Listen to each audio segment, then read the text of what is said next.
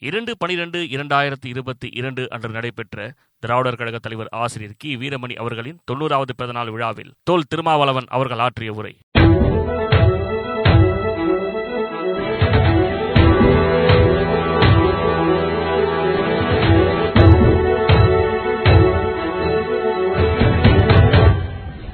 சமூக நீதியை பாதுகாப்பதற்கு சனாதனத்தை விரட்டி அடிப்பதற்கு தமிழ்ச் சமூகத்தை போர்க்களத்திற்கு அழைத்து அறைகூவல் விடுக்கவிருக்கிற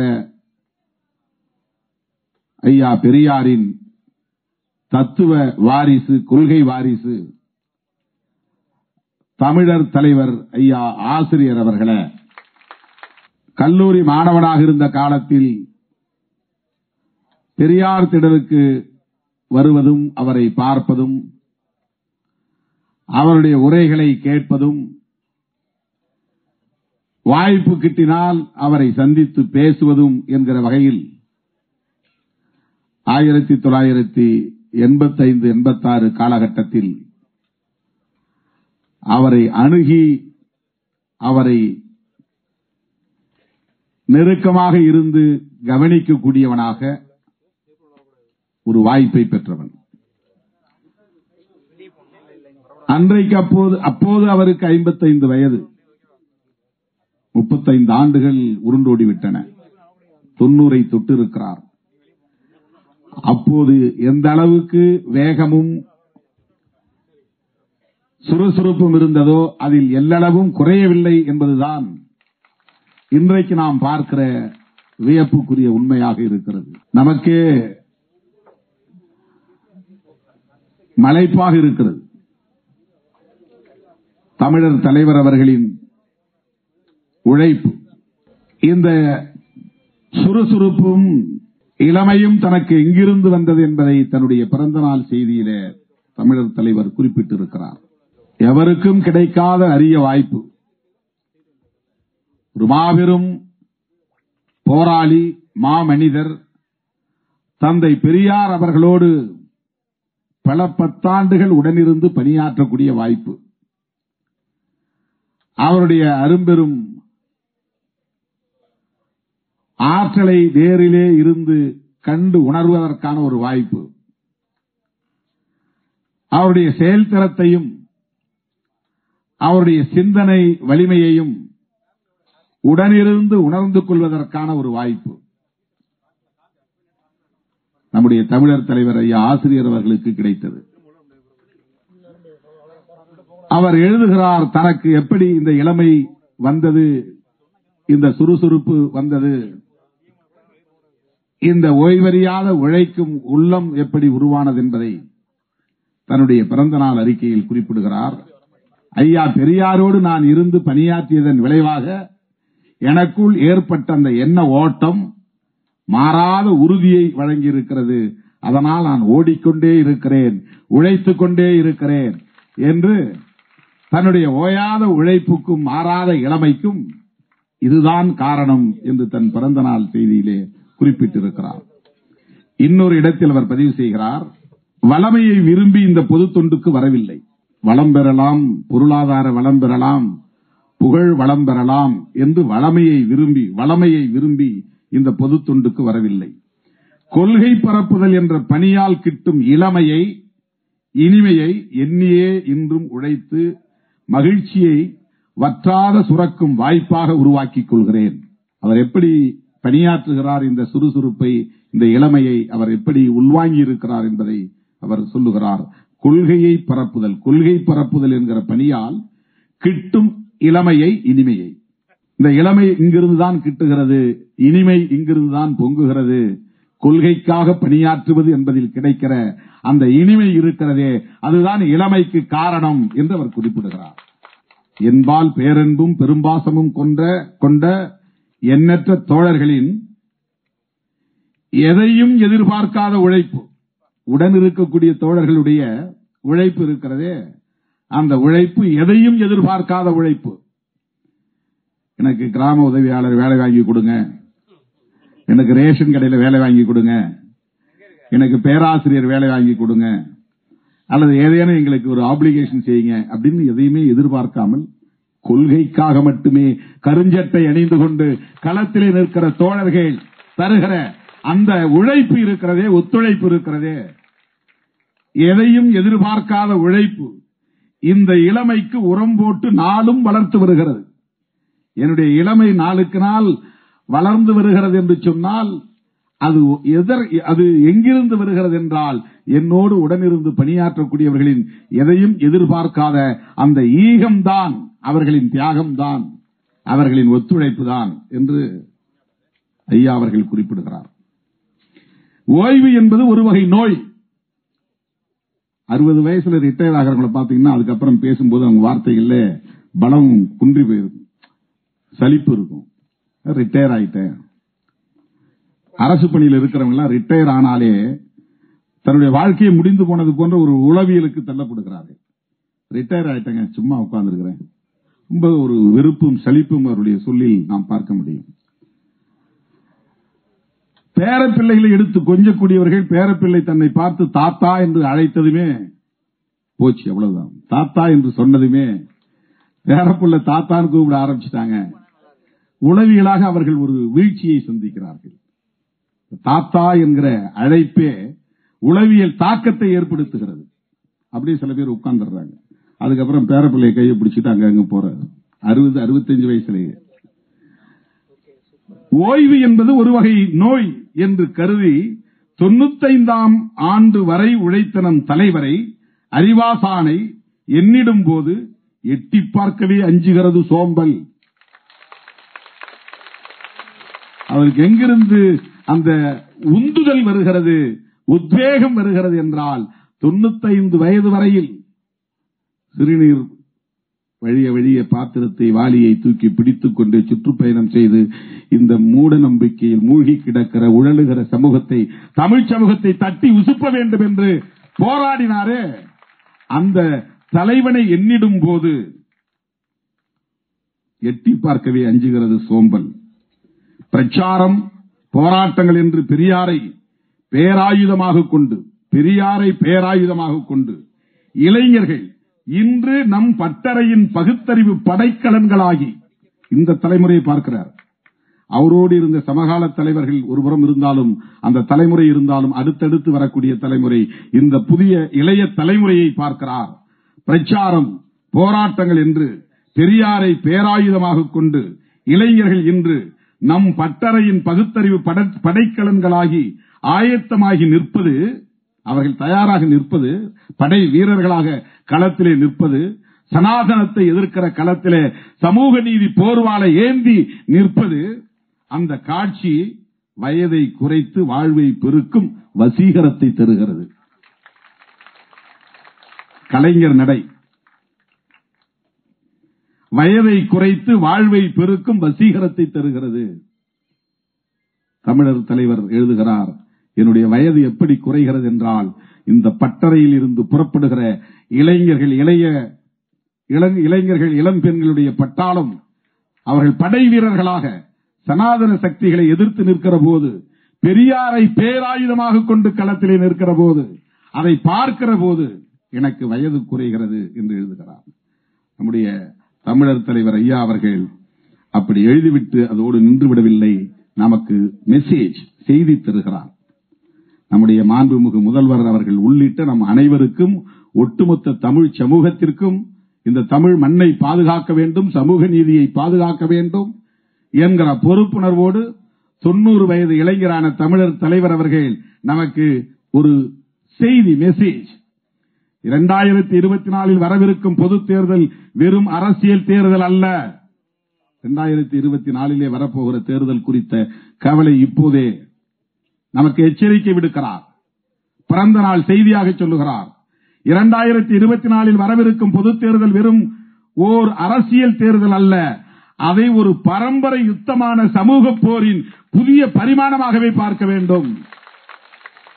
இந்த வார்த்தையை நாம் அடிக்கோடிட்டு பார்க்க வேண்டும் தோழர்களே. திரும்ப திரும்ப நாம் உச்சரிக்க வேண்டும் பேச வேண்டும் உரையாட வேண்டும் விவாதிக்க வேண்டும். ஒரு பரம்பரை யுத்தமான இன்றைக்கு நேற்றைக்கு உருவானதல்ல. பல தலைமுறைகளாக பரம்பரை பரம்பரையாக தொடர்ந்து நடைபெற்றுக் கொண்டிருக்கிற தத்துவ போர் ஒரு பரம்பரை யுத்தமான சமூக போரின் புதிய பரிமாணமாகவே பார்க்க வேண்டும். 2024 டுவெண்ட்டி போர் எலெக்ஷனை வந்து அவர் எப்படி பார்க்கிறார்? எலக்டோரல் பார்ட்டி இல்ல டிகே திராவிடர் கழகம் என்பது தேர்தல் இயக்கம் அல்ல தேர்தலில் பங்கேற்கிற இயக்கம் அல்ல தேர்தலை பற்றி கவலைப்படக்கூடிய இயக்கமில்லை என்று நாம் சொன்னாலும் தேர்தலை நாம் சாதாரணமாக பார்க்கக்கூடாது. யாரோ தேர்தலில் இருக்கிற கட்சிகள் அதை பார்த்துக் கொள்ளட்டும் என்று கருதாமல் இரண்டாயிரத்தி இருபத்தி நாலாம் ஆண்டு நடைபெறப் போகிற பாராளுமன்ற பொதுத் தேர்தல் சராசரியான ஒரு வழக்கமான தேர்தல் அல்ல. அது நம் பரம்பரைகளுக்கு இடையே நடக்கிற தத்துவ போருக்கான புதிய பரிமாணம் ஒரு நியூ டைமென்ஷன் தத்துவ போருக்கான ஒரு புதிய பரிமாணமாக பார்க்க வேண்டும். நம்முடைய தமிழர் தலைவர் அவர்கள் அதை தாண்டி இன்னொன்றையும் சொல்லுகிறார். உயர் ஜாதி ஏழைகளுக்கு பத்து சதவீத இடஒதுக்கீடு என்ற சாக்கில் எக்கனாமிக்கல் வீக்கர் செக்ஷனுக்கு டென் பர்சன்ட் அந்த அதை பயன்படுத்தி அந்த சாக்கில். சமூக நீதியை விரட்ட பொருளாதார அடிப்படையில் இடஒதுக்கீடு என்ற ஒட்டகம் நமது சமூக நீதி கூடாத்திற் கூடாரத்திற்குள் தலை நீட்டி நம்மை வெளியேற்றும் தந்திர வியூகத்தை ஆர் எஸ் எஸ் உருவாக்குகிறது. இந்த பத்து பர்சன்ட் என்ன இருந்தா இருந்துட்டு போட்டும் நம்ம நினைக்கிறோம். இது சமூக நீதியை குழி தோண்டி புதைத்து விடும். அவர்கள் வெறும் ஏழை எளிய மக்களுக்கு செய்கிற இப்ப கம்யூனிஸ்ட் கட்சியினுடைய பார்வையில் ஆர் எஸ் எஸ் செய்கிற மார்க்சிஸ்ட் கம்யூனிஸ்ட் கட்சியின் பார்வை வேறு. ஆதரிக்கக்கூடிய காங்கிரஸ் கட்சியின் பார்வையும் வேறு. ஏழை மக்களுக்காக செய்யட்டும் என்கிற அடிப்படையில ஒரு வர்க்க பார்வையின் அடிப்படையில அதை ஆதரிக்கிற நிலைப்பாட்டை அவர்கள் எடுக்கிறார்கள். இவர்கள் பார்வையும் அவர்கள் பார்வையும் ஒன்றல்ல. ஆர் எஸ் எஸ் பார்வை என்பது ஏழைகளுக்கு நல்லது செய்ய வேண்டும் என்கிற பார்வை அல்ல. உயர்ந்த சாதிக்கும் இடஒதுக்கீடு. அதை அவர்கள் எக்கனாமிக்கல் வீக்கர் செக்ஷன் என்கிற பெயரில் கொண்டு வருகிறார்கள். எஸ்சிக்கு இடஒதுக்கீடு இருக்கிற போது எஸ்டிக்கு இடஒதுக்கீடு இருக்கிற போது எம்பிசிக்கு இடஒதுக்கீடு இருக்கிற போது ஓபிசிக்கு இடஒதுக்கீடு இருக்கிற போது எஃப்சிக்கும் இடஒதுக்கீடு வேண்டும் என்பதுதான் அவர்களின் நிலைப்பாடு. அதை நேரடியாக சொல்லாமல் எக்கனாமிக்கலி வீக்கர் செக்ஷன் என்கிற பெயரில் அதை கொண்டு வருகிறார்கள். அது பொருள் என்னவென்றால் சமூக நீதியின் கோட்பாட்டை சிதைப்பது. சமூக நீதி கோட்பாடு என்பது பொருளாதார மேம்பாட்டுக்கானதல்ல சமூக உளவியல் மேம்பாட்டுக்கானது. சமூக உளவியல் மேம்பாட்டுக்கானது. ஒருவன் தன்னை தாழ்ந்தவனாக கருதி கொண்டிருக்கிறானே அவன் கல்வி பெறுவதன் மூலம் வேலைவாய்ப்பு பெறுவதன் மூலம் அதிகாரத்தை பெறுவதன் மூலம் இனி நான் தாழ்ந்தவன் இல்லை என்று தன்னை உணர வைப்பது. அதற்காகத்தான் சமூக நீதி. அந்த உணர்விலிருந்து அவன் மீளுவது. அது உளவியல் மேம்பாட்டுக்கானதே தவிர பொருளாதார மேம்பாட்டுக்கானதல்ல. சமூக நீதி என்பது வறுமை ஒழிப்பு திட்டம் இல்லை. சாதி ஒழிப்பு திட்டம் வருண பாகுபாடு ஒழிப்பு திட்டம். பெண்களை ஆணாதிக்கத்தில் இருந்து விடுவிக்கிற திட்டம் அது. விளிம்பு நிலை மக்களை விடுதலை பெற செய்வதற்கான அவர்களின் சமூக தகுதியை மேம்படுத்துவதற்கான திட்டம். பொருளாதார உதவினா நீ கட்டணம் வாங்காமல் பிள்ளைகளை படிக்கவே எஃப்சி கம்யூனிட்டியை சார்ந்த ஏழைகளுக்கு கல்லூரி கட்டணம் இல்லை பல்கலைக்கழக கட்டணம் இல்லை பிஹெச்டி வரையிலும் இலவசம் என்று சொல்லுங்க. யாரும் எதிர்க்கப் போவதில்லை. அவர்கள் தொழில் செய்ய வேண்டுமானால் கடனுதவி கொடுங்கள். விஜயமல்லையாவுக்கு கொடுத்ததை போல அவர்களுக்கு ஆயிரம் கோடி அல்ல ஒரு லட்சம் ரெண்டு லட்சம் கொடுத்து படிக்க வையுங்கள். பத்து லட்சம் இருபது லட்சம் கொடுத்து படிக்க வையுங்கள். ஸ்காலர்ஷிப் தாருங்கள். அதுதான் ஏழைகளுக்கு செய்ய வேண்டியது. அல்லது அவர்கள் விவசாயம் செய்ய தயாராக இருந்தால் ஆளுக்கு ஐந்து ஏக்கர் நிலம் கொடுங்கள். இப்போதாவது அவர்கள் ஏரோட்டட்டும் மாடு மாடு பிடித்து பார்க்கட்டும். இடது எப்படி கட்டுவது வலதை எப்படி கட்டுவது என்று கற்றுக்கொள்ளட்டும். சாணி வாரட்டும் தீனி அறுக்கட்டும். அறுவடையை போய் நிற்கட்டும். களத்திலே இறங்கட்டும் சேற்றிலே கால் வைக்கட்டும். அதெல்லாம் என்னவென்றே தெரியாத தலைமுறை தலைமுறையாக. ஆகவே அவர்களுக்கு ஐந்து ஏக்கர் இளம் கொடுக்கட்டும். அது வறுமை ஒழிப்பு திட்டம். கல்வியை இலவசமாக வழங்குங்கள் வறுமை ஒழிப்பு திட்டம். குடிசை தொழிலுக்கு கடனுதவி தாருங்கள் வறுமை ஒழிப்பு திட்டம். வெளிநாட்டுக்கு அனுப்பி படிக்க வையுங்கள். அது வறுமை ஒழிப்பு திட்டம். அது ஏழைகளுக்கு செய்வது. அவர்களின் நோக்கம் எஃப்சிக்கும் இடஒதுக்கீடு தர வேண்டும் என்பதுதான். அதைவிட முக்கியமாக பொருளாதார அளவுகோடின் அடிப்படையில் இடஒதுக்கீடு தருவது என்பதுதான். சரியானது என்கிற டிபேட்டை உருவாக்குவது அந்த உரையாடலை உருவாக்குவது அதன் மூலம் சமூக நீதியை குழி தோண்டி புதைப்பது. அதுதான் அவர்களின் ஹிடன் அஜெண்டா அதுதான் மறைமுக செயல் திட்டம். அதைத்தான் நம்முடைய ஆசிரியர் சொல்லுகிறார். இந்த ஒட்டகம் சமூக நீதி கூடாரத்திற்குள்ளே தலையை நீட்டுகிறது. பிறகு நம்மை வெளியேற்றிவிடும். எவ்வளவு பொறுப்புணர்வோடும் தொலைநோக்கு பார்வையோடும் பெரியாரின் பார்வையோடு அம்பேத்கரின் பார்வையோடு தமிழர் தலைவர் அவர்கள் அதை விளக்குகிறார் என்பதை நாம் உணர வேண்டும் தோழர்களே. சமூக நீதி பாலியல் நீதி மாநில உரிமை நீதி மற்றும் மனித நேய- மனிதநேய நீதி இவற்றுக்கு ஆபத்து தொடர்ந்த நிலையில் உள்ளது இந்த ஆர் எஸ் எஸ் ஆட்சியில் பிஜேபி ஆட்சியில் எழுதல. தோழர்களே கவனிக்க வேண்டும். டெல்லியிலே நடப்பது பிஜேபி ஆட்சி அல்ல ஆர் எஸ் எஸ் ஆட்சி. ரெண்டும் ஒண்ணுதானே? என்று நாம் புரிந்து கொண்டிருந்தாலும் எளிய மக்களால் அதை புரிந்து கொள்ள முடியவில்லை. திமுகவை போல கம்யூனிஸ்ட் கட்சியைப் போல காங்கிரஸ் கட்சியைப் போல பிஜேபி என்பது ஒரு சராசரியான தேர்தல் அரசியல் கட்சி அல்ல. தேர்தலில் நின்று வெற்றி பெற்று ஆட்சியை கைப்பற்றி ஏழை எளியோர்களுக்கு தொண்டு செய்ய வேண்டும் என்பதல்ல அவர்களின் நோக்கம். அவர்களின் நோக்கம் கோல்வாக்கரின் சிந்தனைகளை நடைமுறைப்படுத்த வேண்டும் செயல் திட்டத்தை நடைமுறைப்படுத்த வேண்டும் என்பதுதான். வர்ணாசிரம பாகுபாட்டை நிலைப்படுத்த வேண்டும் என்பதுதான். ஈராயிரம் ஆண்டுகளுக்கு முன்னால் உருவாக்கப்பட்ட இந்த சமூக ஒழுங்கை அப்படியே தக்க வைக்க வேண்டும் என்பதுதான்.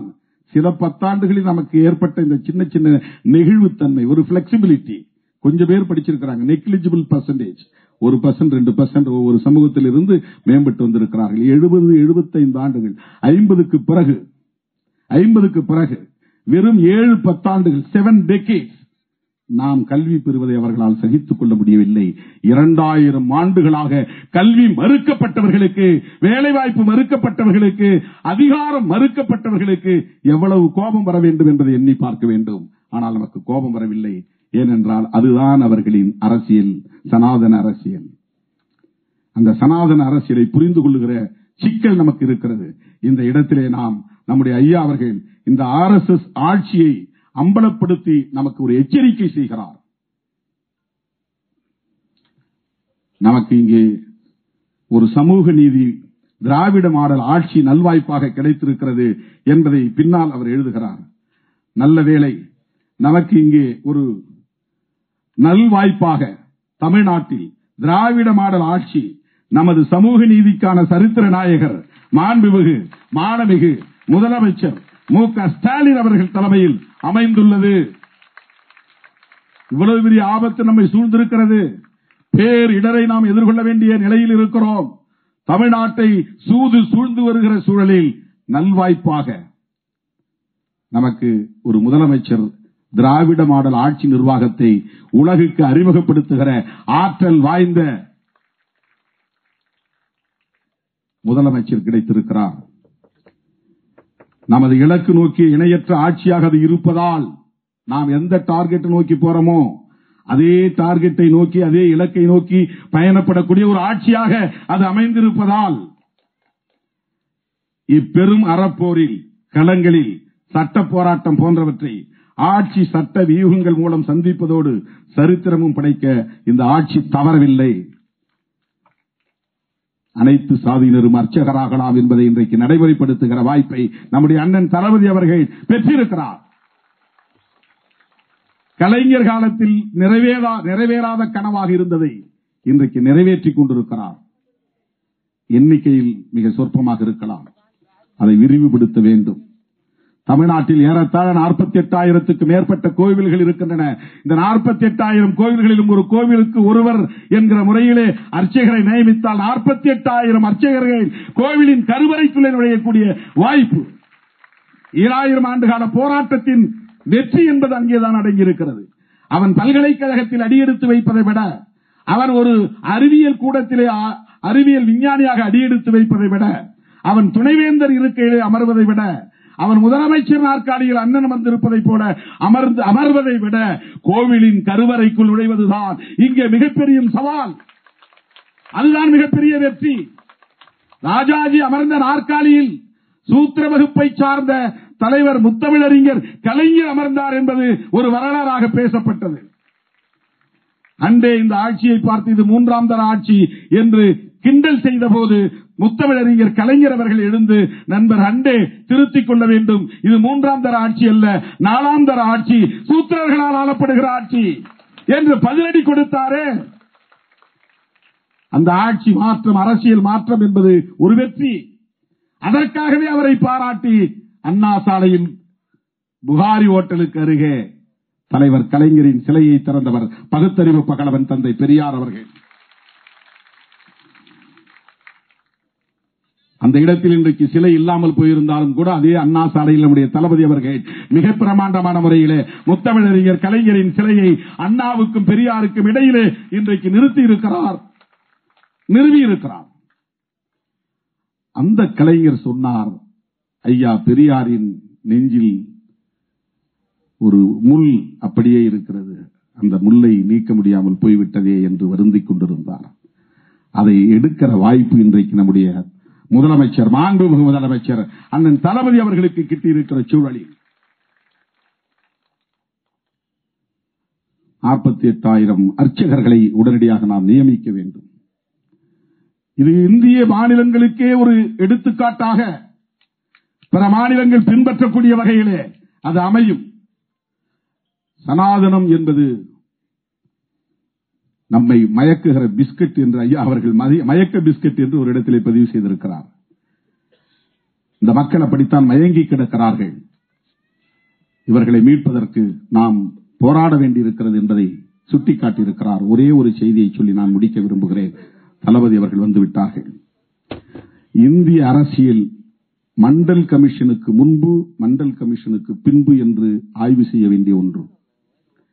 மண்டல் கமிஷன் பரிந்துரைக்கு முன்னால் சமூக நீதிக்கு மிகப்பெரிய அளவில் அச்சுறுத்தல் இல்லை. எஸ்சி எஸ்டி மக்களுக்கு இடஒதுக்கீடு என்பது நடைமுறையில் இருந்தது. மாநில அளவில் மாநில அரசு மக்கள் தொகை அடிப்படையிலே தீர்மானித்திருந்தது. ஒன்றிய அரசு அகில இந்திய மக்கள் தொகை கணக்கின் அடிப்படையிலே ஷெட்யூல் காஸ்ட் ஷெட்யூல் டிரைப்ஸ் மக்களுக்கு இடஒதுக்கீடு வழங்கிக் கொண்டிருந்தது. கல்வியிலும் வேலை வாய்ப்பிலும் பொதுத்துறை நிறுவனங்களில் மத்திய அரசு நிறுவனங்களில் வழங்கிக் கொண்டிருந்தது. அது அரசியலமைப்பு சட்டத்தால் உறுதிப்படுத்தப்பட்ட ஒன்று அரசியல் நிர்ணய சபையிலும் பேசப்பட்ட ஒன்று நீண்ட நெடுங்காலமாக வஞ்சிக்கப்பட்ட ஒரு சமூகம் என்கிற முறையில் பெரிய எதிர்ப்பு இல்லாமல் அது நடைமுறைக்கு வந்துவிட்டது. நடைமுறையில் நூறு சதவீதம் இல்லை என்பது வேறு பத்து சதவீதமே இல்லை என்பது வேறு. ஆனால் பெரிய எதிர்ப்பு இல்லாமல் அது நடைமுறையில் இருந்தது.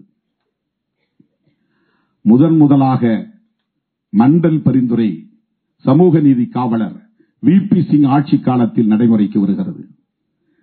அதை நடைமுறைப்படுத்தினால் தன் ஆட்சி கவிழும் என்கிற நிலையில் துணிந்து வி பி சிங் அவர்கள் அதை செய்து காட்டினார். அந்த துணிச்சல் அவருக்கு இருந்தது.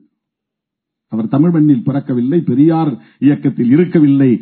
அவர் ஒரு ராஜ பரம்பரை குடும்பத்தில் பிறந்தவராக இருந்தாலும் கூட சமூக நீதி பார்வை கொண்டவராக இருந்த காரணத்தினால் ஓபிசி மக்களுக்கான இடஒதுக்கீட்டை நான் நடைமுறைப்படுத்துவேன். இதனால் ஆட்சியே கவிழ்ந்தாலும் நான் கவலைப்பட மாட்டேன் என்று துணிந்து வி. பி. சிங் அவர்கள் ஓபிசிக்கான இடஒதுக்கீட்டை அறிவிப்பு செய்தார். அதன் பிறகுதான் தமிழ்நாடு இந்திய நாட்டு அரசியல் மாறுகிறது. அத்வானி அதை எதிர்த்து ரத யாத்திரை அறிவிக்கிறார். அது ரத்த யாத்திரையாக நடந்து முடிந்தது. அதனுடைய தொடர்ச்சிதான் பாபர் மசூதி இடிப்பு. பாபர் மசூதியுடைய இடிப்பின் விளைவாகத்தான் பிஜேபி ஆட்சிக்கு வருகிறது. அதன் பிறகுதான் அவர்கள் மதவழி தேசியத்தை கட்டமைப்பதிலே தீவிரம் காட்டுகிறார்கள். ஓபிசி மக்களுக்கு இடஒதுக்கீடு கொடுக்கக்கூடாது என்று வன்முறை வெறியாட்டத்தில் ஈடுபட்டவர்கள் தான் சனாதன சக்திகள். இதை ஓபிசி தலைவர்கள் புரிந்து கொள்ள வேண்டும். எம்பிசி தலைவர்கள் புரிந்து கொள்ள வேண்டும். யார் பக்கம் நிற்கிறீர்கள்? ஓபிசி பிள்ளைகளுக்கு கல்வியிலும் வேலைவாய்ப்பிலும் இடஒதுக்கீடு என்று உறுதிப்படுத்திய விபி சிங் ஆட்சியை கவிழ்த்தவர்களோடு எப்படி உங்களால் கைகோர்க்க முடிகிறது? வன்முறை வெறியாட்டத்தில் ஈடுபட்டவர்களோடு எப்படி உங்களால் தேர்தல் களத்தில் கைகோர்த்து நிற்க முடிகிறது? அவர்களின் அரசியலுக்கு துணை போக முடிகிறது. அவர்கள் சொல்லுகிற முழக்கத்தை இன்றைக்கு நீங்கள் திருப்பிச் சொல்லக்கூடிய நிலை உருவாகி இருக்கிறது. எண்ணி பார்க்க வேண்டாமா? ஓபிசி மக்களின் இடஒதுக்கீட்டுக்கு எதிரான வன்முறை. அத்வானி காலத்தில் நடந்தது. அப்போதே அவர்கள் இடபிள்யூஎஸ் சட்டத்தை கொண்டு வர வேண்டும் பொருளாதார அளவுகோலை கொண்டு வர வேண்டும் என்று சொன்னார்கள். அவருடைய அந்த செயல் திட்டத்தின் தொடர்ச்சிதான் இன்றைக்கு பத்து சதவீத இடஒதுக்கீடு அந்த செயல் திட்டத்தினுடைய தொடர்ச்சிதான் சமூக நீதிக்கான சமூக நீதிக்கு எதிரான அவர்களின் அத்தனை சதி திட்டங்களும் அரங்கேறிக் கொண்டிருக்கின்றன. சமூக நீதியை நாம் தவறவிட்டு விட்டால் ஒட்டுமொத்த சமூகமும் விளிம்பு நிலை சமூகங்கள் ஓபிசி எஸ்சி எஸ்டி சமூகங்கள் மைனாரிட்டிஸ் மிக கடுமையான பாதிப்பை சந்திக்க நேரிடும். இந்த ஆபத்தான சூழலில் இரண்டாயிரத்தி இருபத்தி நாலிலே மீண்டும் அவர்கள் ஆட்சிக்கு வந்தால் இந்த தேசத்தை எவராலும் காப்பாற்ற முடியாது. இது மிகப்பெரிய ஆபத்து. இதைத்தான் தமிழர் தலைவர் அவர்கள் இங்கே சுட்டிக்காட்டுகிறார். எனவே தமிழ்நாட்டில் நாம் நாற்பதுக்கு நாற்பது வெற்றி பெற்று விடுவோம். தளபதி அவர்களின் தலைமையில் என்கிற நம்பிக்கை இருக்கிறது.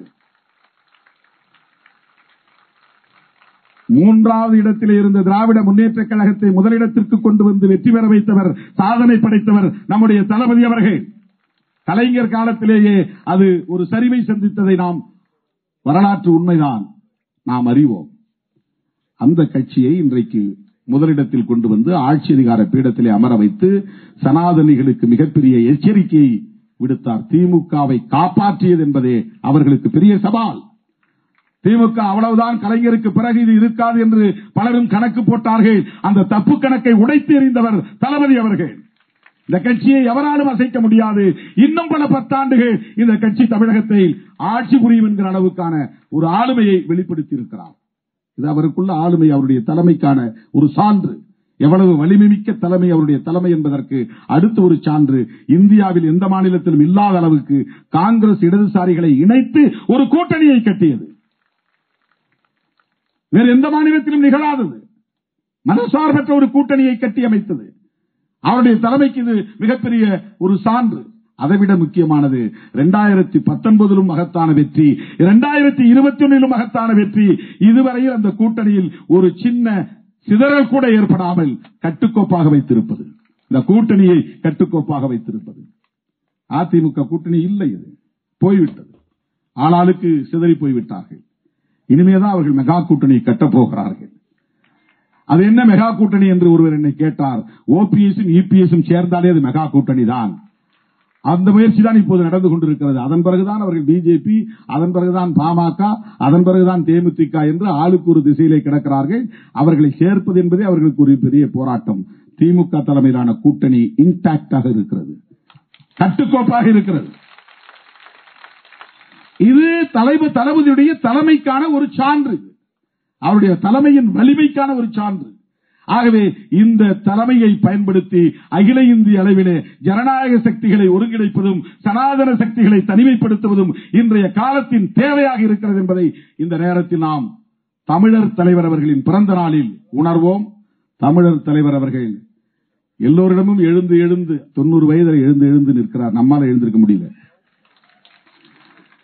உடம்ப வந்து ஸ்லிம்மா வச்சுக்கிறார். தளபதி மாதிரி அவரும் ஸ்லிம்மா இருக்கிறாரு. அதுவே ஒரு பெரிய கலைதான். அது ஒரு ஆற்றல் தான் இன்னும் பத்தாண்டுகளுக்கு மேலாக அவர் சுறுசுறுப்பாக பணியாற்றுவார் என்பதை அவருடைய பணிகளிலிருந்து நம்மால் புரிந்து கொள்ள முடிகிறது. தளபதிக்கு தமிழர் தலைவர் ஒரு பெரிய வாய்ப்பு. கலைஞர் இல்லாத நேரத்தில் பெரியார் இல்லாத ஒரு சூழலில் தமிழர் தலைவர் அவர்கள் திமுகவுக்கு மட்டுமல்ல விடுதலை சிறுத்தைகளுக்கும் இடதுசாரிகளுக்கும் இதர ஜனநாயக சக்திகளுக்கும் ஒரு பேர் அரண் ஆகவே இந்த வாய்ப்பை நாம் தளபதி அவர்களின் தலைமையிலே பயன்படுத்திக் கொள்வோம். சனாதன சக்திகளை தனிமைப்படுத்துவோம். தமிழ் மண்ணை மட்டுமல்ல இந்திய தேசத்தை பாதுகாப்போம் என்பதை சொல்லி இந்த வாய்ப்புக்கு நன்றி கூறி முடிக்கிறேன். நன்றி வணக்கம்.